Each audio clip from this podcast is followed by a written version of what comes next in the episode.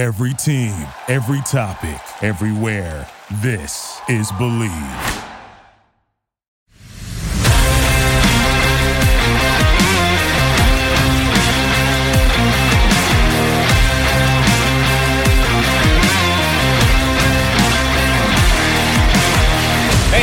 John Sadak, TV voice of the Cincinnati Reds, and you're up for Late Night Reds Talk. Hello, everybody. My name is Tim Daniel, and welcome to Late Night Reds Talk, the live show and podcast that loves the Cincinnati Reds, part of the Bleav Network, presented as always by Bet Online. Uh, the show is live streamed on YouTube, Twitter, and Facebook, and the podcast version is always up the next morning for you. I am joined tonight by Nick Kirby, Carlos Guevara, and our special guest, Dayton Dragons broadcaster Tom Nichols. If you are watching tonight on YouTube, please take two seconds to hit the subscribe button and like and like button as well. It really helps us continue to grow our show. Uh, before we do get started, let's have Nick tell you about our partner, Bet Online, who has the Bengals as seven and a half point favorites against the Cowboys on Sunday. Bet online is the fastest and easiest way to wager on all your favorite sports, contests, and events with first of market odds and lines. Find reviews and news for every league, including Major League Baseball, NFL, NBA, NHL, combat sports, esports, and even golf. BetOnline continues to be the top online resource for all your sports information from live in-game betting, props, and futures. Head to BetOnline today or use your promo code to join today and make your first sports bet. Use our promo code BLEAV50 to receive 50% off of your first deposit. That is B L E A V 50 to receive 50% off of your first deposit. Bet online is where the game starts. So we are joined by Dayton Dragons broadcaster and director of media relations, Tom Nichols. Uh, Tom, first off, thank you so much for hanging out with us tonight. We're really excited to have you. Um, so you've been tell us a little bit about your time with the Dragons, how long you've been with them, what your what your job instills on a day to day basis. Thank you. First of all, thanks for having me tonight, and I really compliment you on that open. Uh, that was exciting. The the collection of uh, play-by-play calls there took me back a little bit. In fact, two of my favorites actually took place about five minutes apart. The Johnny Bench home run called by Al Michaels, and then the Bob Moose wild pitch, which is about four batters later that, that won that game and put the Reds in the World Series. But great job on that. Uh, let's see. I started with the Dragons in 2008 at that point, I'd already been in minor league baseball for 20 years. Um, I'd been with the Indianapolis Indians, the uh, Mobile Bay Bears in Mobile, Alabama, the Fort Wayne at that time, Fort Wayne Wizards, and uh, the Peoria Chiefs. And got to uh, got to Dayton a few a few years after Carlos had passed through there, and um, I had heard about his screwball, so quite quite familiar with the success he had that year in 2004, a team that also featured. Let's Joey talk more about that. What's that? I'm just kidding. Let's talk more about that. Joey Votto and Chris Dickerson and and, and uh, Luis Bolivar, who was our manager in Dayton for three seasons. Um, but anyway, uh, I've been in, in, Dayton since 08. Um, I've seen some great players pass through. Uh, the first team featured the likes of uh, Todd Frazier and Zach Cozart and Devin Mesoraco and every season we've had some future Reds players come through. We have not always had a first place team, but we've had some future major leaguers each season that the fans have been able to enjoy enjoy at Day Air Ballpark. So that's made it a lot of fun. Yeah, and we're, we're going to ask you quite a bit about some of those players that came through this season. Obviously, through the trades and everything, some of those guys that were on the top of the prospect list made their stops in Dayton.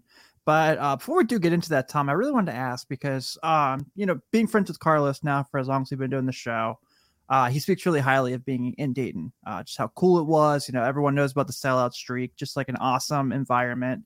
I, I joke at times that I've been to Dayton, I've been to Louisville, and the stadiums are set up the same exact way. So if you know where one thing is at both stadiums, you know where everything's at. And I always think that's kind of cool. Um, but what is it about being in Dayton? What is it about the, the the city that loves the Dragons so much? The you know the sellout streak has been going for quite some time, and like you said, you see major league future major leaguers come through all the time. So what is it about Dayton that really makes it kind of a special environment, a special place for fans for the Dragons? Oh, I'd say multiple things. Uh, number one, um, it's a great sports market, and you can see that from the fact that University of Dayton basketball has sold out many, many games uh, consecutively as the years have gone by, just as we have with the Dragons. Um, it's just a great family market, and that's really what we target is family entertainment. So that's sort of played right into the hands of the market. Uh, on top of that, we have our Major League Parent Club, of course, within an hour of our ballpark. So fans stay connected with the players after they leave the Dragons and know that when those players are playing for the Dragons, they'll still have the opportunity in the future to continue to enjoy their career. So, for example, this year we had Elly De La Cruz, who I'm sure we'll talk about. Uh, everybody knows, uh, I think, that watched him play this year, that we have not heard the last of Elly De La Cruz. It's not like when I was in, for example, Mobile.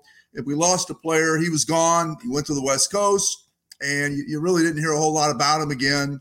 Um, this will not be the case with the players who come through Dayton. So, uh, all those things, plus the, the organization has has really done a great job as the years have gone by with customer service and family entertainment, and just trying to be a quality organization from top to bottom. We've had a great staff, and I think those things have combined uh, on that uh, on that uh, particular subject, I should get in here at the very beginning. We do have season tickets available now, so if you'd like to go to our website and check that out, um, it, it, would be a good time to do it. But um, it's just been a, a, you know, I think this year we actually have a great chance of finishing the season with the highest average attendance per home date in all of minor league baseball, not just our league, but the entire minor leagues, 120 teams. So those things have sort of combined to to all add up to a perfect storm and, and make it successful. That's awesome. That, I mean, I remember like going to games. Every game felt like an event. Like it was, it was, it was a big deal. Every game, like you know, you got well, I think what was it like 10, 12,000 maybe back then. Um, just every, every, game felt like it meant something and, and, it helps you you know play at your at a, at a better level at a higher competition because every you know the crowd's into it you feed off of that especially at home it's it's a special place for sure. I think carlos one of the things that separates the dragons is you know you can go to a lot of ballparks in america on a saturday night in july and see a huge crowd. You can see uh, maybe seven eight thousand fans. We'll still have that same number of people on a Tuesday night in April when it's 40 degrees outside. That's really what separates the Dayton franchise and, and the attendance numbers from most places is it's and, and, part of that again ties back to the season ticket support. Um, we we've had such big crowds seven days a week, not six days a week with the scheduling. Mondays off in the minor leagues, but uh, that's been the, the story over uh, many years, and it continues forward as, as we as we talk tonight. All right, let's talk about some of those guys. And Tom, the first guy we had to discuss, you've already talked about a little bit. That's Elly De La Cruz, uh, the Reds' number one ranked prospect, 15th overall according to MLB Pipeline. Um, people we've talked to throughout the season have said that they would not be shocked if next year, when this list comes out, that he is the top prospect in baseball. Uh, we saw uh, you got him for 73 games in Dayton before he got called up to Chattanooga, where he continued his success. But uh, you know, 161 weighted runs created plus, just super dynamic on the base path as you saw 46 stolen bases this year. For you, getting to see him on a day to day basis, what can you tell us that you saw from Elly De La Cruz that jumped out the most? True five tool player. I mean, you hear that term thrown around a lot five tool, four tool, whatever the case may be and sometimes it really is legitimate, sometimes it isn't. He is a true five tool player in that he will hit he hit 300 at, at, two different levels this year. He's hitting 300 right now in the Southern League as a 20 year old, the youngest player in the league. He hit 28 home runs this year. He he is as fast as anybody in the league. Um, he uh, he's got an outstanding arm at the shortstop position. And his defense this year probably would be of the five, the one that that needs the most improvement to stay at shortstop. I, I think he can do it. He, has got a ways to go there, though. Um, and uh, that would be the, the the one of the five tools that, while it's strong, it doesn't stand out as much over the better defensive shortstops at our level. Um, I'll tell you this: I saw De La Cruz play all season. He, he is a truly elite special talent, such that when you watch him and compare him with some of the other players that are supposed to be in that same range, um, and you've got right there number 15 overall in all of minor league baseball MLB pipeline. I think Baseball America's got him somewhere in that same range. And the first thing you would ask if you saw De La Cruz play this year is how can there be 14 guys ahead of him? Uh, how could that possibly be the case? And it really comes down to one thing too many strikeouts. Um, that is the fear that scouts have because he did strike out about a third of his at bats this year. I think when he left our league, he was third in the league in strikeouts. Other than that, he was near the top in everything uh, from a positive perspective. And such that I think when we saw other players who were as highly regarded, Carlos, you were a Padres fan. I'm not sure, or Padres player. Not sure how closely you follow the Padres at this point, but they had a prospect in our league this year that was a big time blue chip prospect, an outfielder by the name of Robert Hassell, who was a first round pick uh, as a high school pick out of the state of Tennessee when the, the, when there was talk at the deadline that the Padres might go after a, a player, a lot of people said there's no way they'll give up Hassell. They eventually did give up Hassell, but a lot of people were surprised by that. When we saw Hassell and De La Cruz in the same stadium in the same game on the same day, nothing against Hassell, but there was no comparison in terms of talent between those two players. And Hassell's, I think, just about everyone has him top 20, top 25, maybe a little higher on the prospect list for all of minor league baseball. De La Cruz is in a class of his own this year. A couple of things I'll mention on him just statistically. Um, number one, we had uh, a night this season where De La Cruz hit a home run left handed, a home run right handed in the same game. It ha- had not happened in Dayton in 10 years. You saw it happen. You say, well, will it be 10 more years before somebody does that again? Actually, it was two more days because he did it again two days later. Home run left handed, home run right handed, the same game.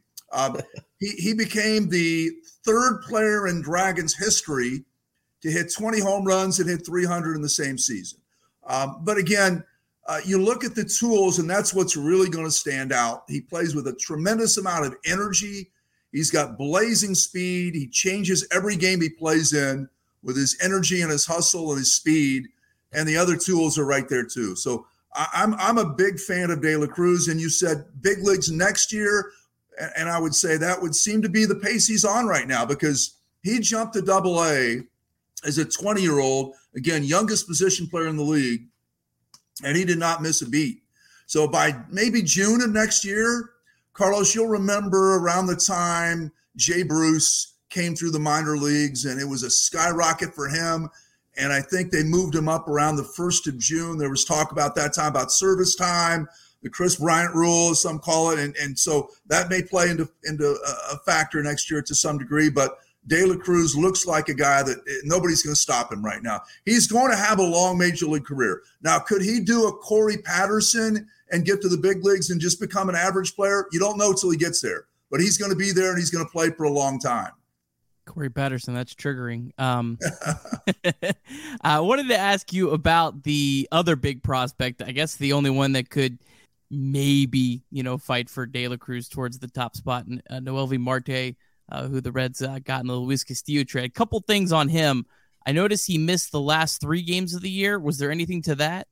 He had a personal issue that he had to head home for. I think um, if you look on Twitter, I don't really want to talk about it too much because we we really weren't clear. Um, and I think if you look on Twitter today, you'll you'll see uh, a mention of him uh, in the WBC, and I think there was a connection there. Um, but nothing, no, nothing no physical. injury, no problems, nothing along those lines. Okay, good. Uh, uh Mar- Marte did join our club immediately after the Castillo deal. He took over basically for De La Cruz with a little time in the middle where Jose Torres uh, our second baseman, who's a natural shortstop, moved back to short. And then when Marte arrived, Torres moved back to second base. Um, Marte, um, question would be can he stick at shortstop?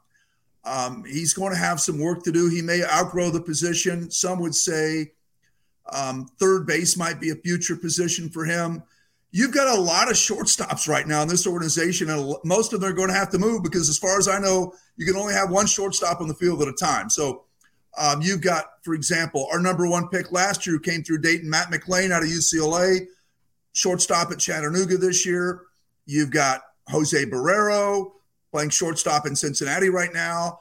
You've got De La Cruz, who's a shortstop and could play some third base. Marte is a shortstop. He did not play any other position except shortstop with us, unlike De La Cruz, who saw quite a bit of time at third base.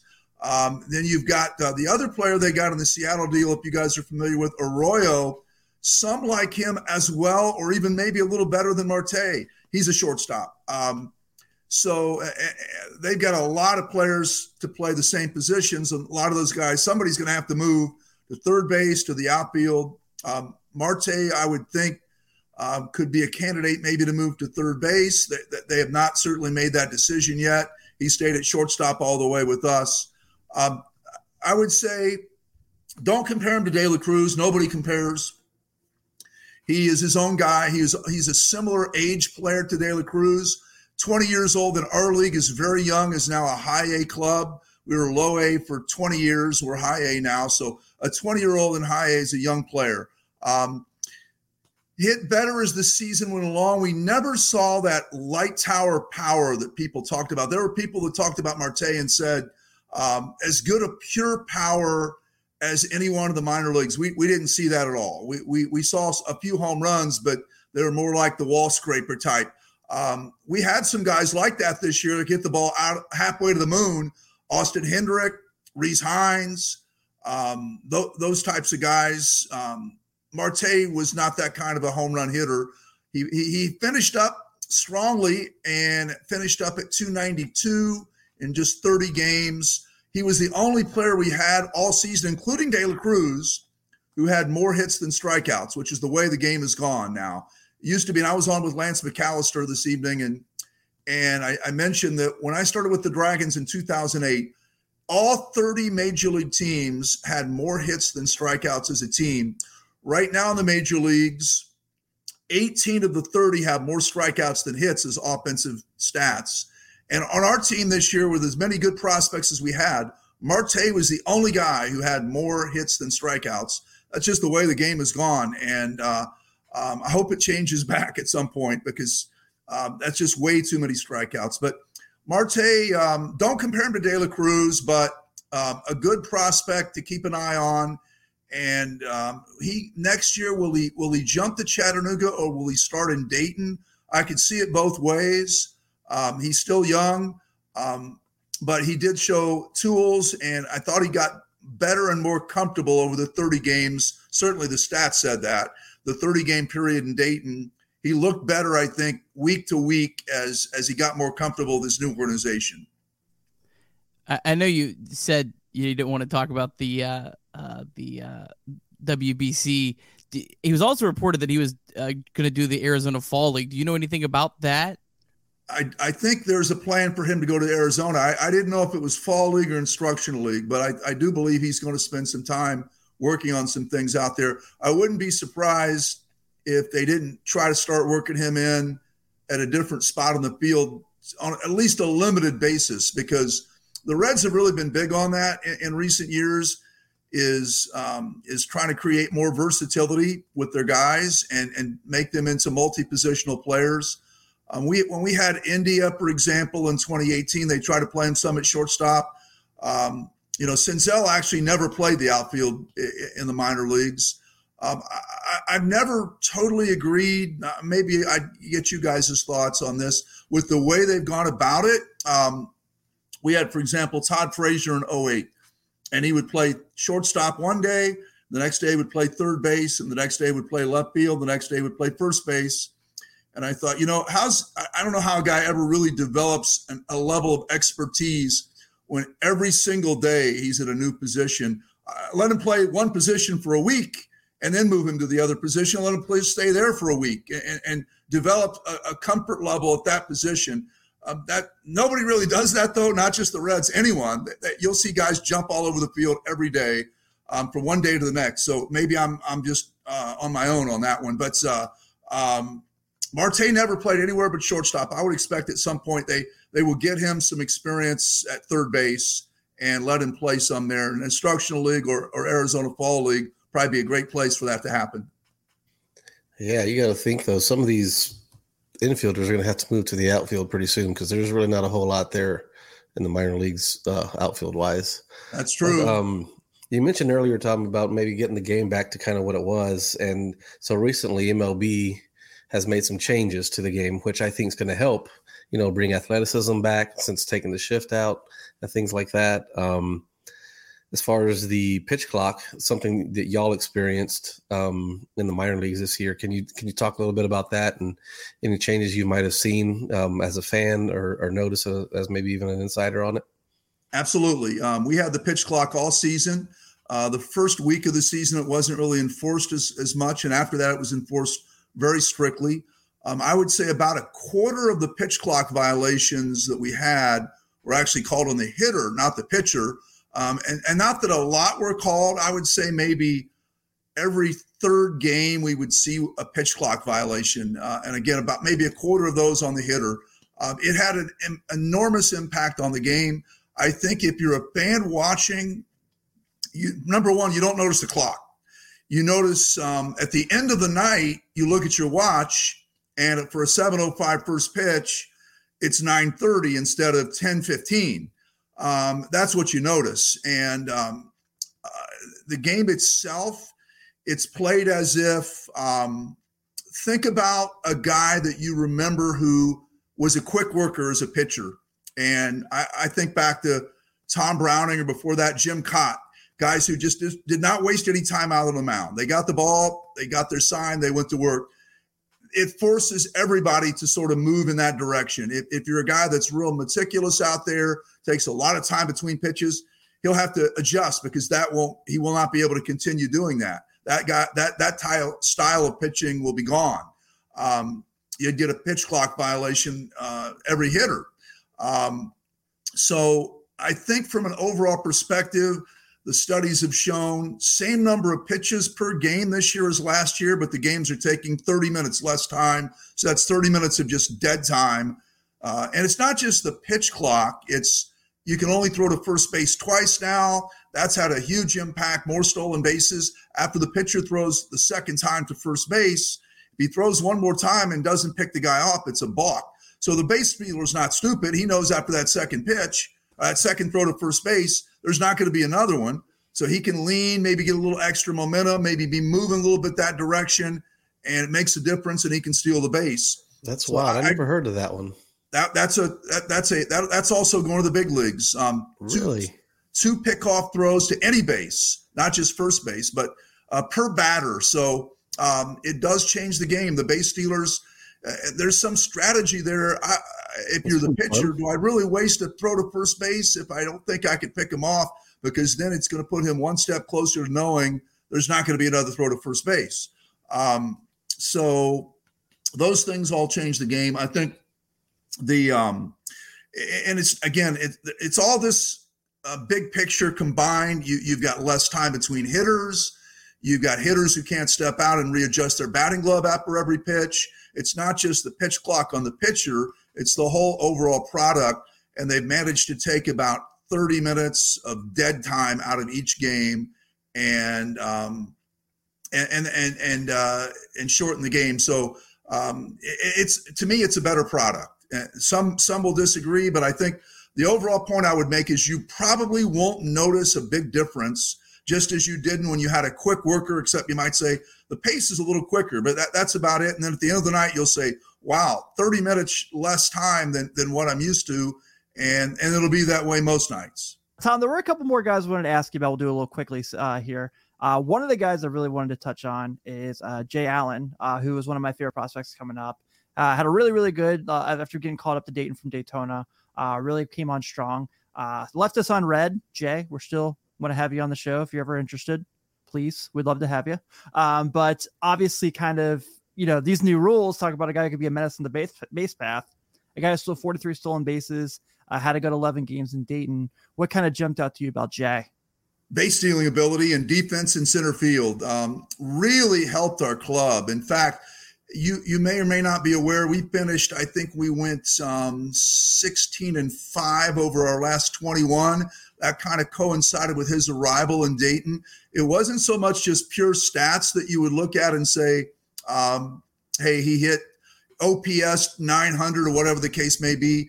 It was the energy he brought to the team.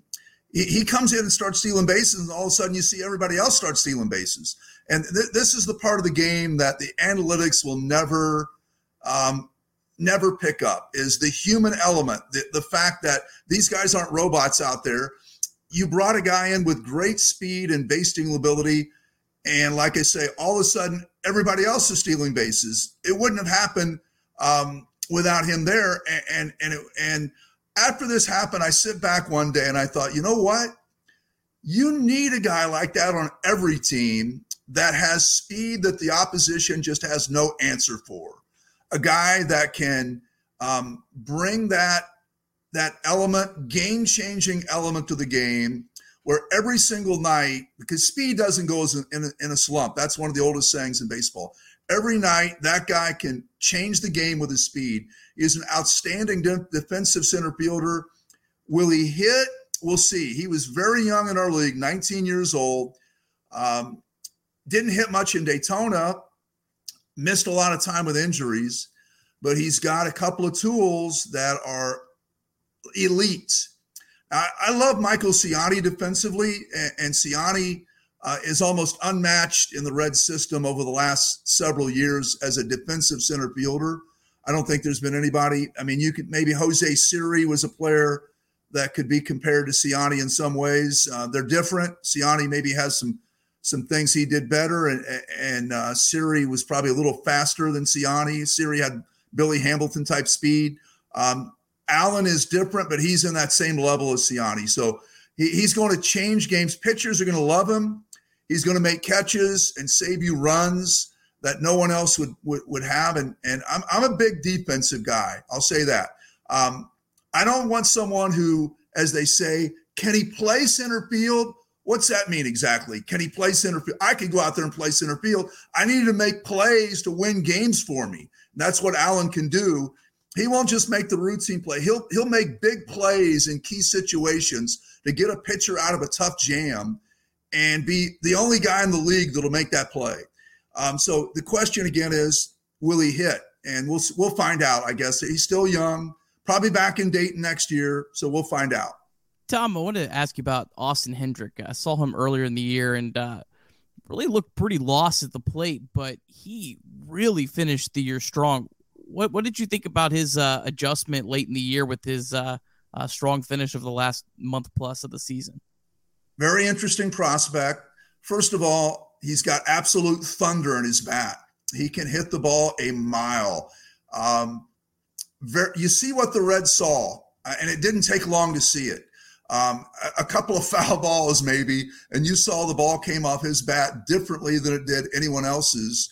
Um, he's got tremendous raw power and bat speed. Strikeouts are a huge issue with him. He was a much better athlete than I expected based on the scouting reports. We played him some in center field, and he played he played pretty well out there. He stole some bases for us.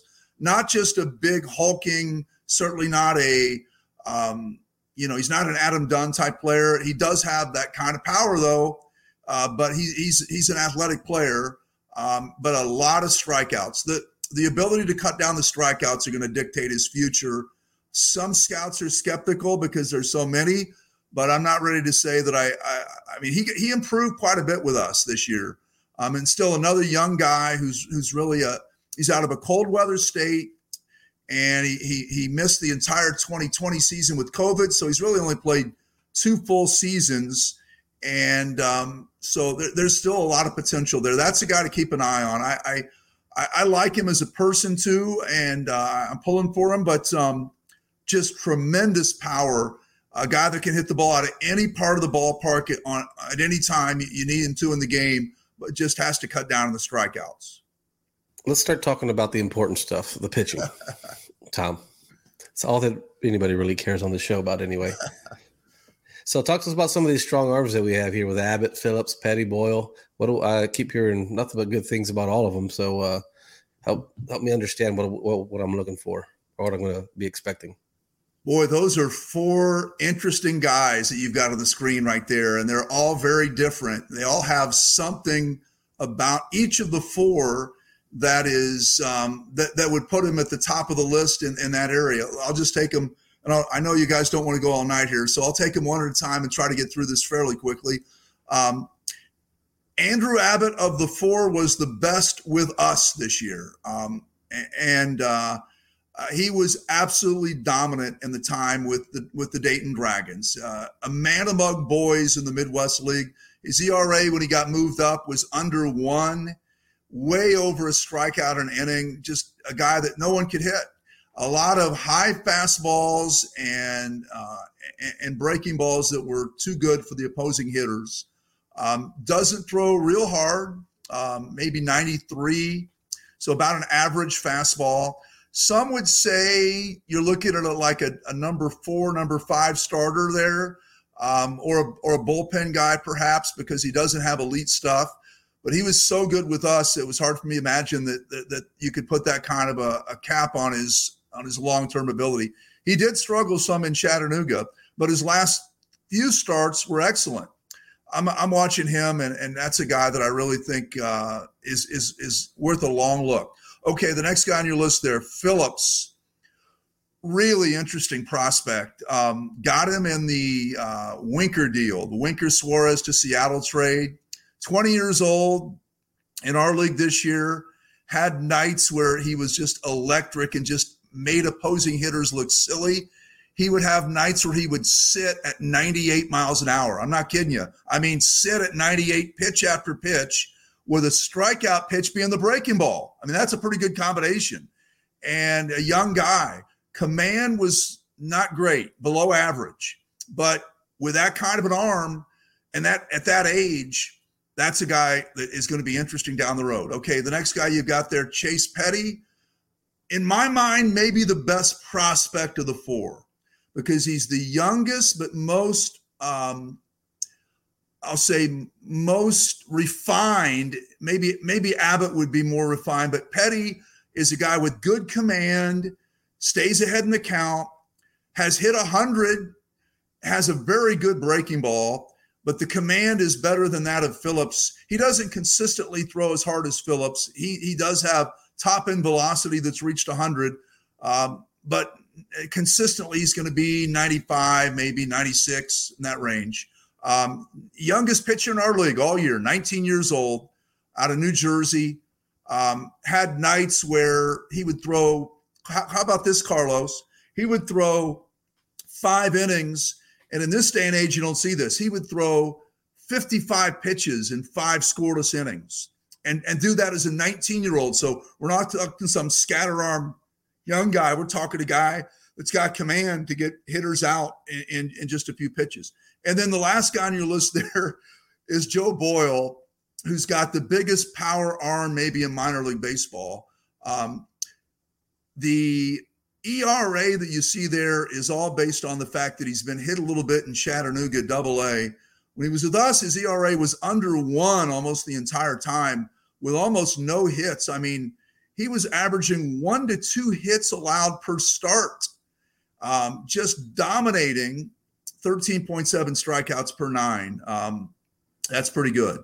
Uh, command was the worst of the four, but arm strength and power with both his, uh, well, he had a, a fastball in the high 90s, slider about 89, excellent curveball, 80 miles an hour when he threw it for strikes, totally unhittable after he'd thrown the fastball in the high 90s. Um, that was oftentimes his strikeout pitch. Those are four really interesting guys you've got there that that are um, all very, very much worth looking at in the future. Tom, I uh, wanted to ask you real quick about one thing that you know we talked. You gave us a ton of insight about the prospects here, and we're definitely grateful for that. But there was a moment you discussed uh, that you had in 2018 you got to get called up into a, a big league game and i think nick actually might have some have a clip of that really excited about the chance to sit in with jeff and marty tonight uh, i've been doing this for a while and always a reds fan grew up as a reds fan have stayed close to the reds as a fan for my entire life and this will be a great thing for me tonight very excited ground ball hard up the middle base hit Peraza's three for four he lines one to right. It is in for a hit. Around third, Peraza. Here's the throw home. He is in. So Phillip Ervin, big two-out RBI hit against the new pitcher. Swing and a miss by Arcia. That's strike three. Swing, line drive, base hit center field. That'll move Gennett to second base. Swing and a miss, and he struck him out. He gets Moustakas swinging for a big second out of the inning. Pratt stands in, ground ball through the middle, base hit center field. Shaw's being waved in. Hamilton's throw home is in time. They get him. Thanks to the Reds, Marty and Jeff and everyone else. Thrilled for me. Glad to be with you tonight from Great American Ballpark. That's good stuff right there, Tom. Thank you. I haven't seen I haven't seen that stuff for I guess three, four years. Brings back some good memories. Good night for my family who who was with me. My my mom, uh, who's since passed, um, was listening that night, and that was a good night. That's awesome, man. Yeah. So I was to say, I know like uh talk a little bit about that. You know, obviously we know the legend that Marty Brennaman is in many people's eyes, and you said in there you grew up a Reds fan, so I'm sure that was a pretty surreal moment for you. It was it was a career uh, moment, a career moment for somebody that's been in minor league baseball for now 35 years. Um, uh, I'm very thankful that they gave me that opportunity. Um, Marty and Jeff were absolutely as as nice and and, and friendly and helpful as anybody could be.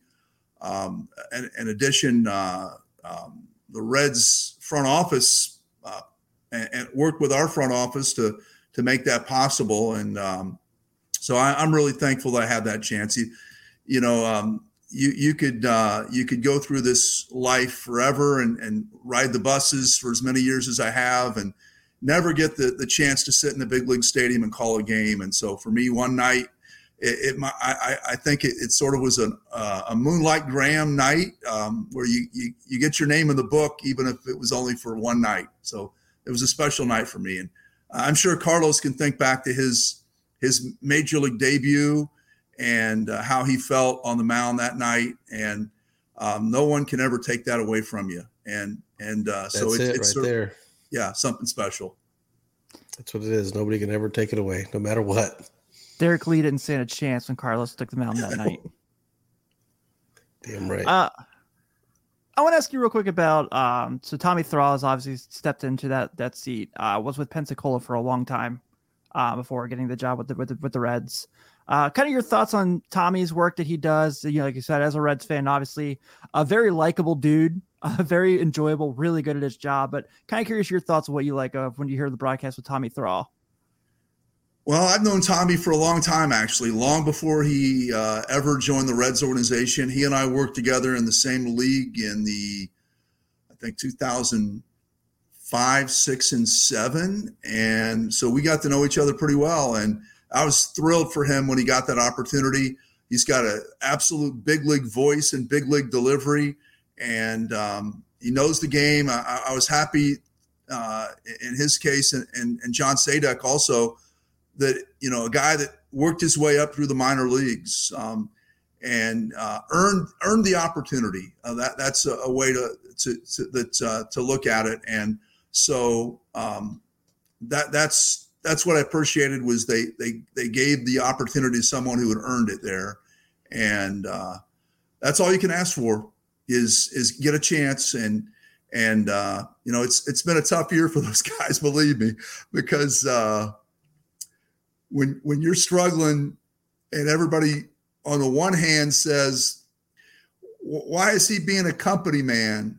And the other other hand you, you can't be negative. You're you're paid by the ball club to to try to uh, uh, maintain a positive uh, uh level of, of, of fan reaction. And so you you've just got to do the best you can with it. You, you don't want to you don't want to sound like a total homer but at the same time you've got to keep everybody as positive and optimistic as you can and that's a fine line sometimes. It's not easy to do when you've lost um, a lot of games in a row and fans are frustrated and and uh, maybe the players aren't in the best mood ar- around uh, the broadcasters sometimes in, in, those kind of days and um, but i know they've got a great group of players to work with down there right now so because a lot of them came through dayton and, and there, there are a lot there's a lot of really good guys there so um, that, that's one thing we've been blessed with in, in the red system really for the whole time I've been there is quality people to work with. And uh, um, whether, you know, Tyler Stephenson and Jonathan India, um, Tyler Mahle, uh, Jesse Winker, those, those guys were all just really enjoyable people to work with. And I'm leaving some out, obviously. And um, as Carlos would probably tell you, um, if he were to think back among his favorite teammates, it's not always the player who was the best player, but maybe there's um, some qualities as a person that, that stood out. And, and we have the same with our players. Uh, Tyler Steele, our, our longtime trainer in, in Dayton, and I sometimes we'll, we'll, we'll just get to talking about our all-time favorite Dragons players as people, and, and both we'll, we'll sometimes name the same people, um, uh, and uh, that that's what makes it all all fun and enjoyable, I guess. You say that, but Carlos's best friend is literally Joey Votto. but if you would listen to mine and Joey's conversation about our best teammates in the minor leagues, you'd be like, "Who?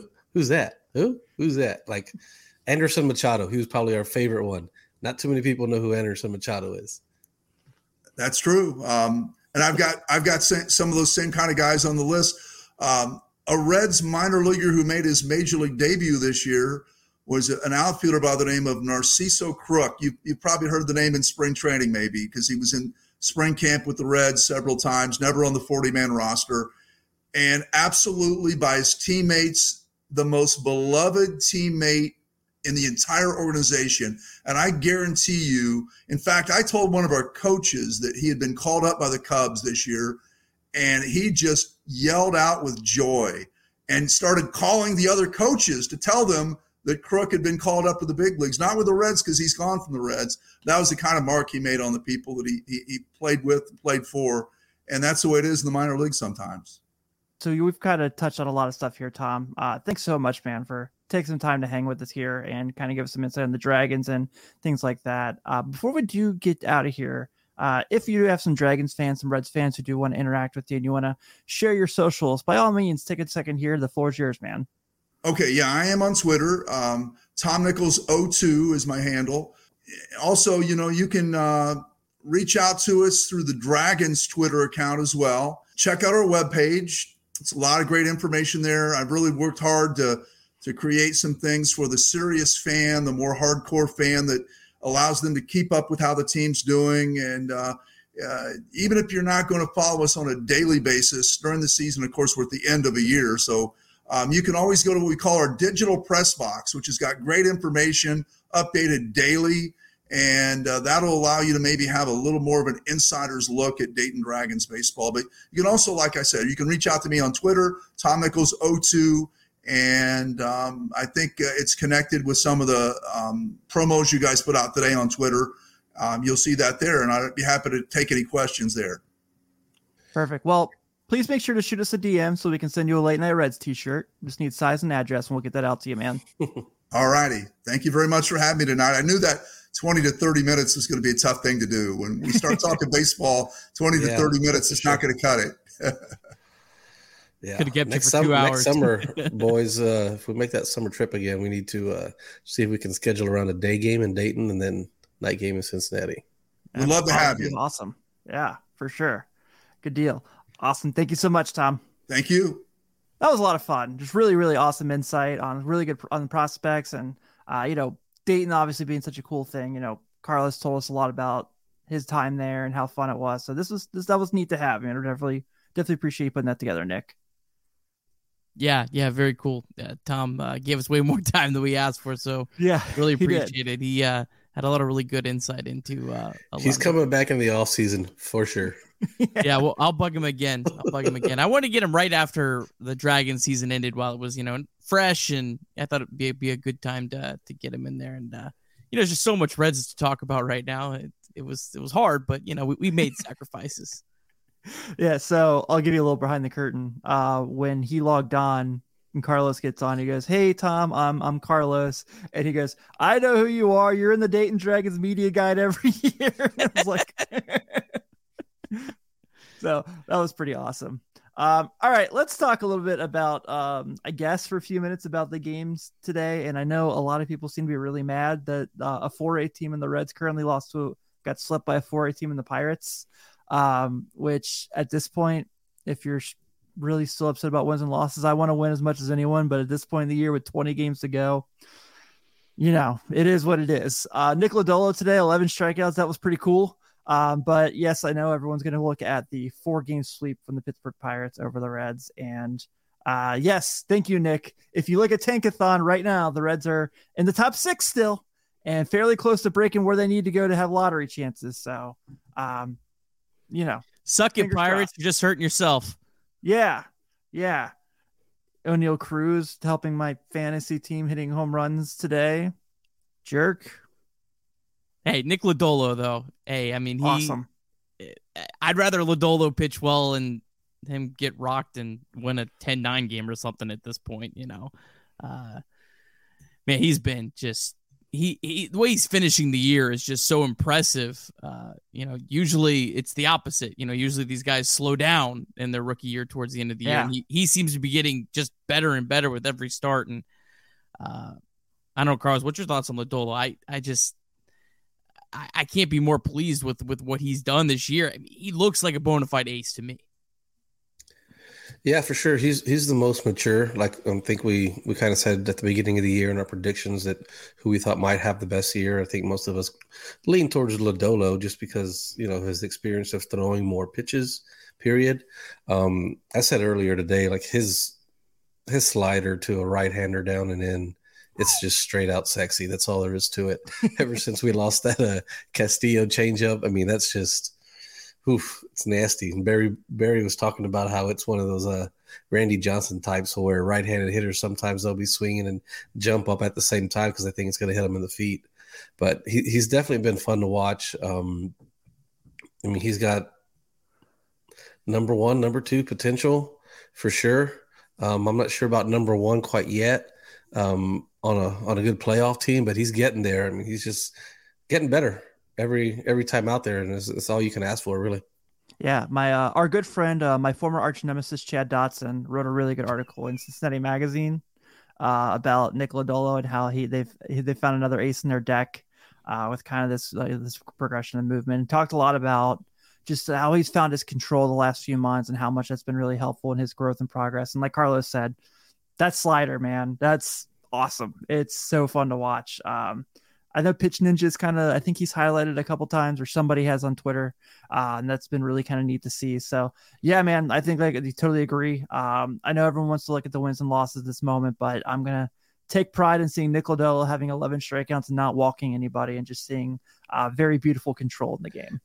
As, as good as that slider is, as nasty as it is, that fastball that he locates up and in, up and away, low and away is unbelievable at this age right now, and that's what makes this slider even crazier.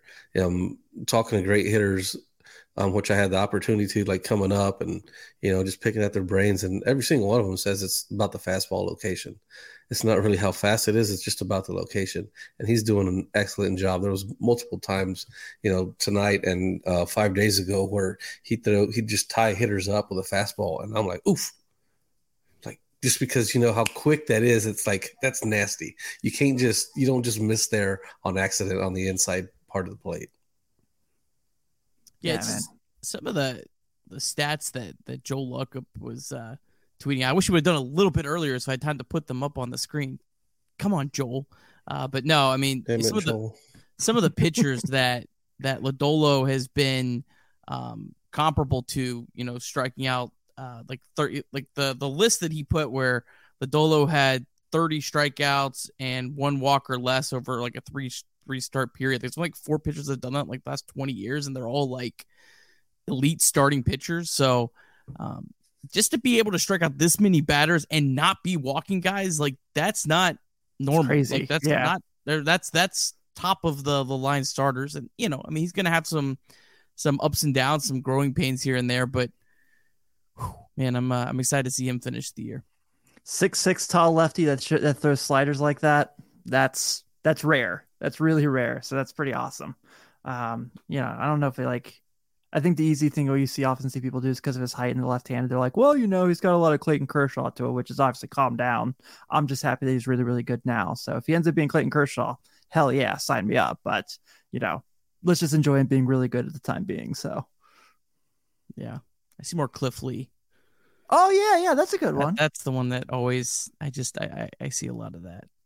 Yeah. Maybe if you could be four inches taller and grow a mullet, and then we could be like, he's the next Randy Johnson. Didn't Cliff Lee have like seven pitches, like way back, even way back like then? That. Larkin, uh, Larkin, I don't know if he compared him to Randy Johnson, but he said something today with, with Randy Johnson in the broadcast. I think he said something along the lines of, of, uh, reminds me of like trying to step in the box against Randy Johnson or something like that with Lodolo's. I was like, whoa, whoa, Larkin saying that, you know. So yeah. Breaking hey. news. he faced Randy Johnson, so I mean Yeah. I was at a yeah, game. That's what I'm saying. He said Johnson. he it was frightening. That's why I made that comment earlier because that's what Larkin said that he he swung at a slider and then was his feet were both feet were off the ground when he finished that swing because he thought it was going to hit him in the feet. It's the only way you're going to get a, a walk from Lodolo is a, is if you get hit by the the first pitch he throws. Yeah, yeah. which I mean, the first couple starts, you kind of like, you know, his first couple starts early in the year, you saw he had that St. Louis game. I think he hit a couple batters and stuff like that. Was, and then like once he found his groove, yeah, it was a blast. Um, so obviously, you know, at this point of the year, uh, to kind of pull, if you don't mind, pull up real quick, just discussing some of the rehab assignments. It looks like we can look at potentially having a Hunter Greene coming back pretty soon. Yeah, who's that guy? Uh, I think he pitches for the Reds. Uh, look really good. 15 strikeouts and seven innings, only two walks in his rehab start. So, why isn't he throwing in the big leagues right now? stir, stir, stir. but yeah, no, Greene's look great. And he's he's uh, what's nine seventeen? Is that that Saturday? Yeah, no, it's uh, it's Saturday. He's uh, starting one of the games of the doubleheader. We'll have that graphic up a little bit. Uh, then Graham Ashcraft uh, made his first rehab start tonight. Uh, struck out the side in the first inning, gave some blue pits, looked really, really good. Um, the, the, report was that he's planning on just a one rehab start and he'll be back through 53 pitches tonight. So, I mean, you know, he, he should be able to not many starters right now are going more than like three or four innings anyways. So I don't, you know, think that that part of it's a big deal. And then uh, our right. good friend Connor Overton uh, came back this week, uh, probably going to be back in a, relief role when he comes back. And then Daniel Duarte and Robert Dugger. I, I won't go into too much detail about those uh, uh, future star arms, but uh, they have also started their rehab assignments. And if you're watching, you can see their statistics on the screen. They should just like piggyback some of these guys, like Greene and Ashcraft. Like that's going to be much watch TV, right? But yeah, I mean, I think they tune in. I'm assuming they're going to go with the six man rotation. I'll just skip ahead and, and pull up what it looks like. Kind of their their thing. Chase Anderson's obviously going to get booted, but they're, they're starting Cessa on Sunday, and they don't have to. Eh, the way that some of the comments from Larkin, you know, makes me think that they want to keep giving Cessa a opportunity to start so I, I wouldn't be shocked if there's there's six man starts if there's you know Chase Anderson probably who whichever starter they think isn't going to go the deepest he'll probably be ready to go in the third or fourth inning and and kind of be a bulk reliever starter type guy. But yeah I think there'll probably be some piggyback and and you know maybe seven man rotations and all kinds of weird stuff to in there but hey at least there's some at least there's some quality arms on there. That's you know uh, they're spring- they're sprinkled in there. I mean, Lodolo Ashcraft, and uh, Hunter Greene, you might be getting them three out of four days coming up. So, yeah. I was really hoping like that Tuesday. the rest of them. Yeah, that Lodolo will be pitching the Tuesday game because the Wednesday game we obviously have a show, so I wouldn't be able to go to that one. But I'll think about going to the Tuesday game against Boston. But you know, can't have your cake and eat it. Thanks, Mike Minor. been a lot of fun. yeah. Um, let's get real quick into the rule changes. Uh, I know we talked a little bit with Tom earlier in the show, um, but kind of go through real quick, just kind of summarize uh, 15 seconds of base are empty, 20 seconds pitch clock when runners are on base, uh, only one timeout per plate appearance. And then the bigger bases, which we've talked about, and the shift restriction, where two infielders must be positioned on either side of second base when pitch is released, and all four infielders must have, must have both feet within the infield when pitch is on the rubber. So, really, I know like this has kind of come out. There's been a lot of people have been against it. Uh, Joey was obviously on uh, the Athletic this week and talked about how he loves it. I kind of like it. Um, you know, I'm obviously all for quicker games, like I said earlier, especially with us doing some like really late Wednesday shows sometimes. Like that's gonna be really helpful for us, obviously. But uh, seeing the reduced time in minor league games uh, to kind of see that at the major league level and like you kind of said earlier, Carlos, like bringing the athleticism back into Major League Baseball and things like that. Like I, I'm I'm down for it. I think it's a good idea. Yeah, so do I. I think this is going to do nothing but you know make the game more entertaining, uh, more fun. Like I don't think really anybody's really going to pay attention to the the clock. Like most baseball fans, like true fans, really could care less about it. Um, but it will be nice to be able to see like, damn, it's, it's game's over in two hours fifteen minutes. That's awesome. But everything else is just going to make you know going to make the Major League Baseball player a, a, a better player. Going to force them to be a better player, all around player you're going to have to be able to do more than just hit offensively now. Like I'll just use Jonathan India as an example. Like he better start playing um, defense a little bit better. You know, you're not going to be able to hide him amongst the field. shifts. Yes, wherever. like all these shifts, you're not going to be able to hide these guys. Um, yeah, there's it's great point. So it's going to be it's going to be fun. I'm glad it's happening. Seems like a good time to have four thousand shortstops. Yeah, right. Carl knew it was coming. Yeah. Um, here's my big question. This is a really dumb one because it's just, you know, how my brain works. How many back spasms do you think Hideo Nomo would have had if we had the pitch clock in 96? I think it's when you start the motion, so I don't think that would actually. Yeah, once you first like, yeah. I was watching Clevinger to, tonight, and I'm like, ugh. Like, does it? Can it start when he starts rocking or whatever? Starts twitching. See, there might be there might be some more exaggerated deliveries out of this. People, yeah, might, you know, to kind of slow the pace down a little bit. Pitching out of the stretch will now be slower. yeah, yeah. Uh, I'm all for the pitch timer. Um, when I went to uh, four games in a week uh, when Dayton was up in the, the, Cleveland area, you don't notice it. You won't notice it at all uh, until it's like the seventh inning, and you're like, "Oh crap! like it's the seventh inning and I've only been here 90 minutes. Like like that's wild. And obviously Major League Baseball, it's not going to move that quick. Um, I for me, the pitch timer is not going to make me watch more or less Reds games, but I think probably it might might make me watch more casual games. You know, um, there's a lot of times where I'll turn on a game and it's like the eighth inning, and I'll, I kind of watch for a little bit and just be like, yeah, you know, and I, it's it's moving slow. I'm, you know, find something else to do or go to bed or whatever. Uh, I think it'll help with that, and it's also going to help. Not always, not necessarily just all the time, but the dead time. I, I know like the diehard baseball fans, like that's stupid. Like that's that's why we love baseball.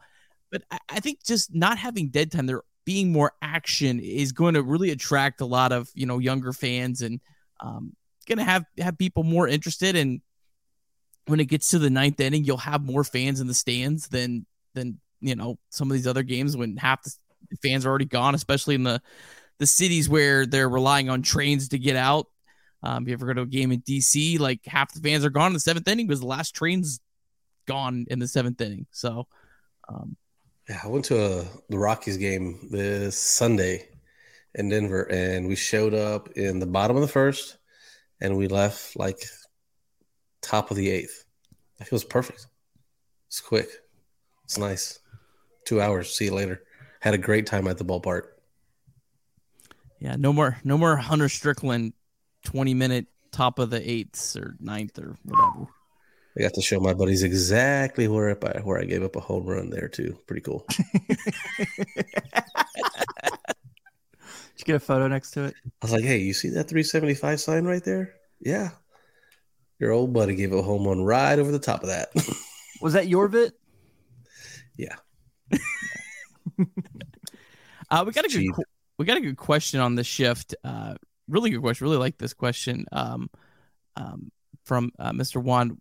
Which uh, pitcher will be most impacted by the shift? And he suggested Graham Ashcraft, and I think you're probably spot on. He's, he's the easy answer because uh, he's the one that strikes out the fewest. So there's going to be more balls in play. So I would think it would impact him the most. Whereas there wasn't a whole lot of balls put in play on Lodolo, so I don't know if it's going to really impact him as much.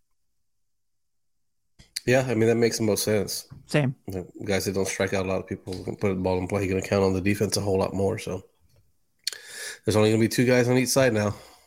I, I don't. I don't hate Siani. Kirby hates Siani. Here we go. Oh man, here we go. No, I don't hate Siani. I, I, I really enjoy watching him play. He's a very fun player.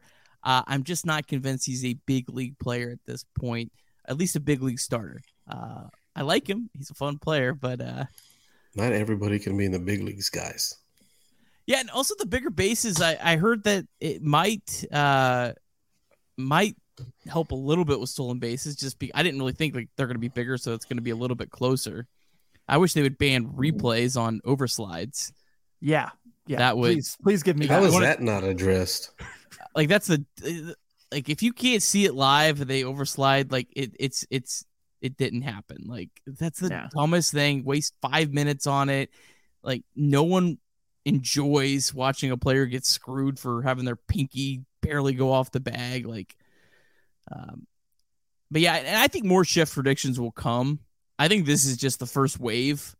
Um, I, I think eventually you'll see uh, them have some sort of ban uh, standing behind the bag, uh, standing behind second base. But it's, it's that's still going to be legal uh, w- with the, the the rules next year. You could still have your second baseman or your shortstop stick right behind second base, and you still could have those you know line drives right at the middle still be stopped, which is annoying you know to watch. Like that's one of the things we want eliminated. That would be pretty tough to like implement right off the bat, but I could see that in a couple years being added to this. I think they've already started it in um, in one of the leagues. They've already started working on some sort of. They have like a line where you can't stand before the pitches um, on either side of the bag. I think the people who are against it are necessarily just people who don't like when things change in general. So yeah, I mean, I'm all for it.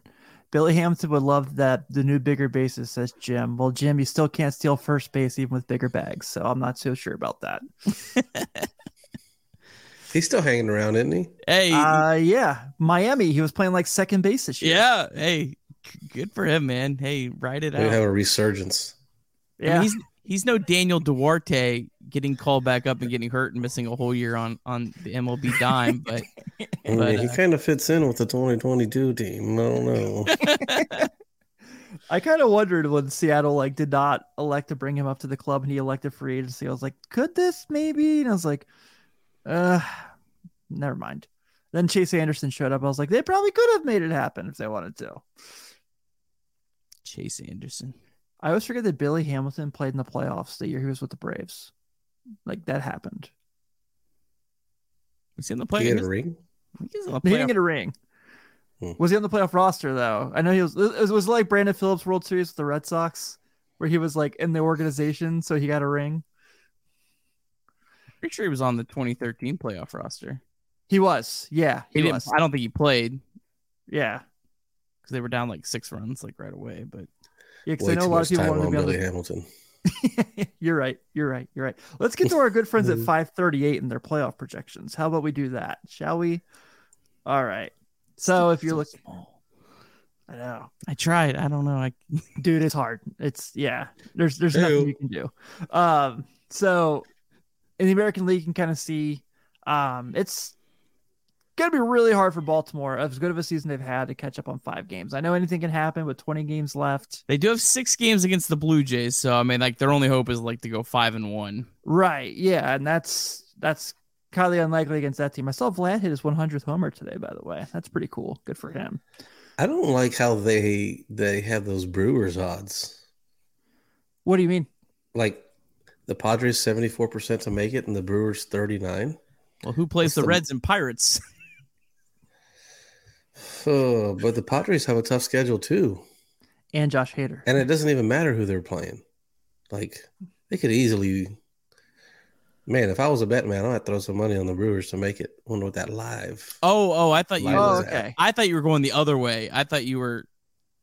Yeah, no, I'm with you. I Yeah. I thought you were saying you were you were surprised that the the Padres odds were so low, not that you were, No, you're so surprised high. the Brewers are so low. Yeah, yeah. No, Yeah, I'm with yeah, you. yeah. Yeah, I mean the schedule, the September schedule.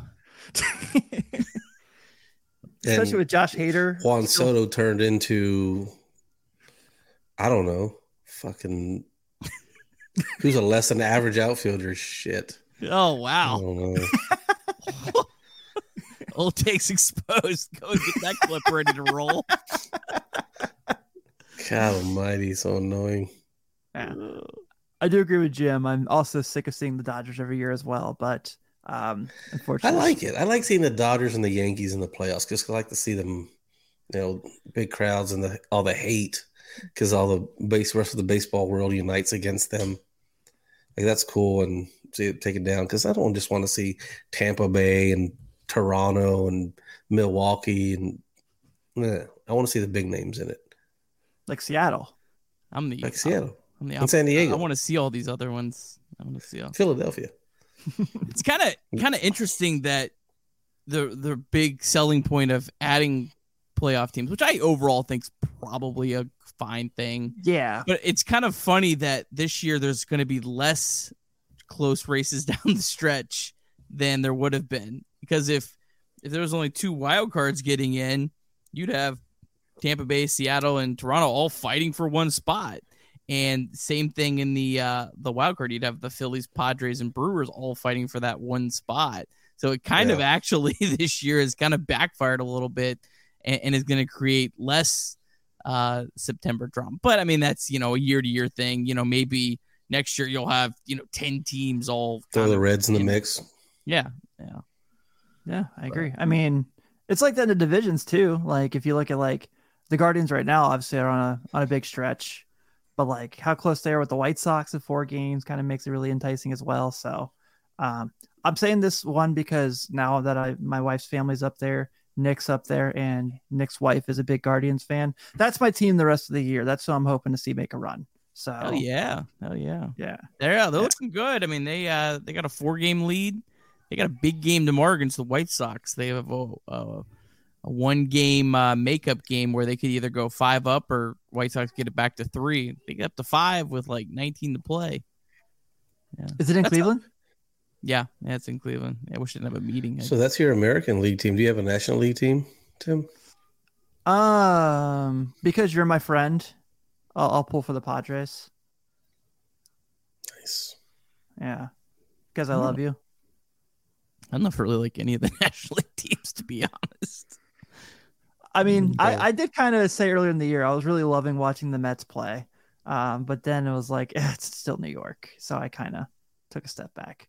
Sorry, John yeah. Tancredi. I, I I know you we're awesome to have on the show, and you're my good friend. But those are super high win totals too.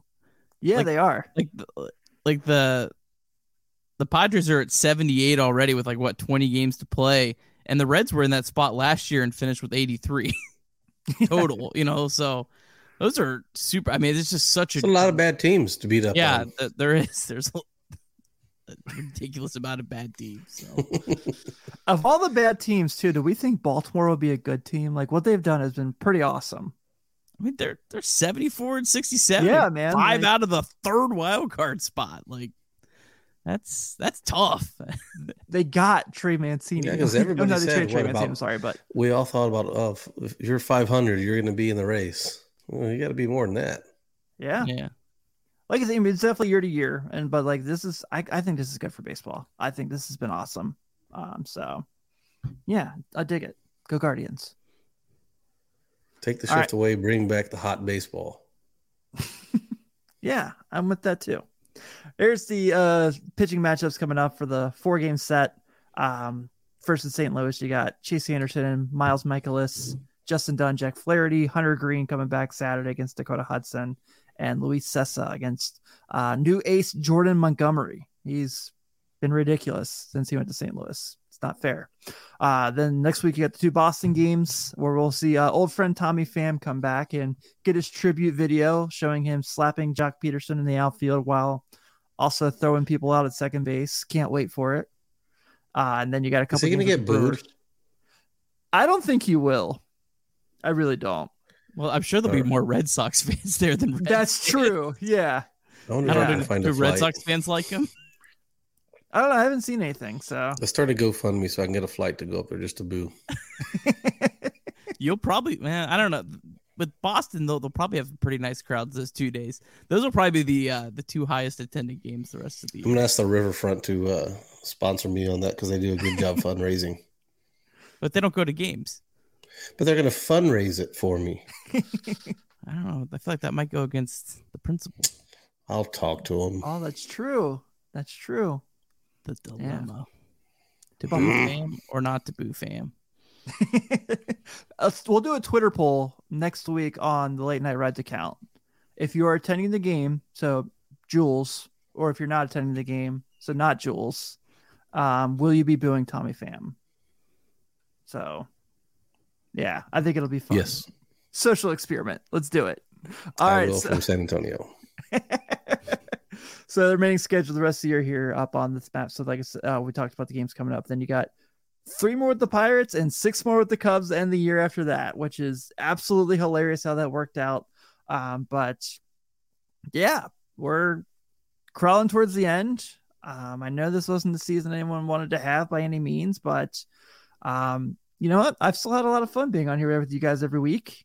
I don't Greene, want to change. Greene Ashcraft and Lodolo. Greene Ashcraft and Lodolo. They're gonna be pitching.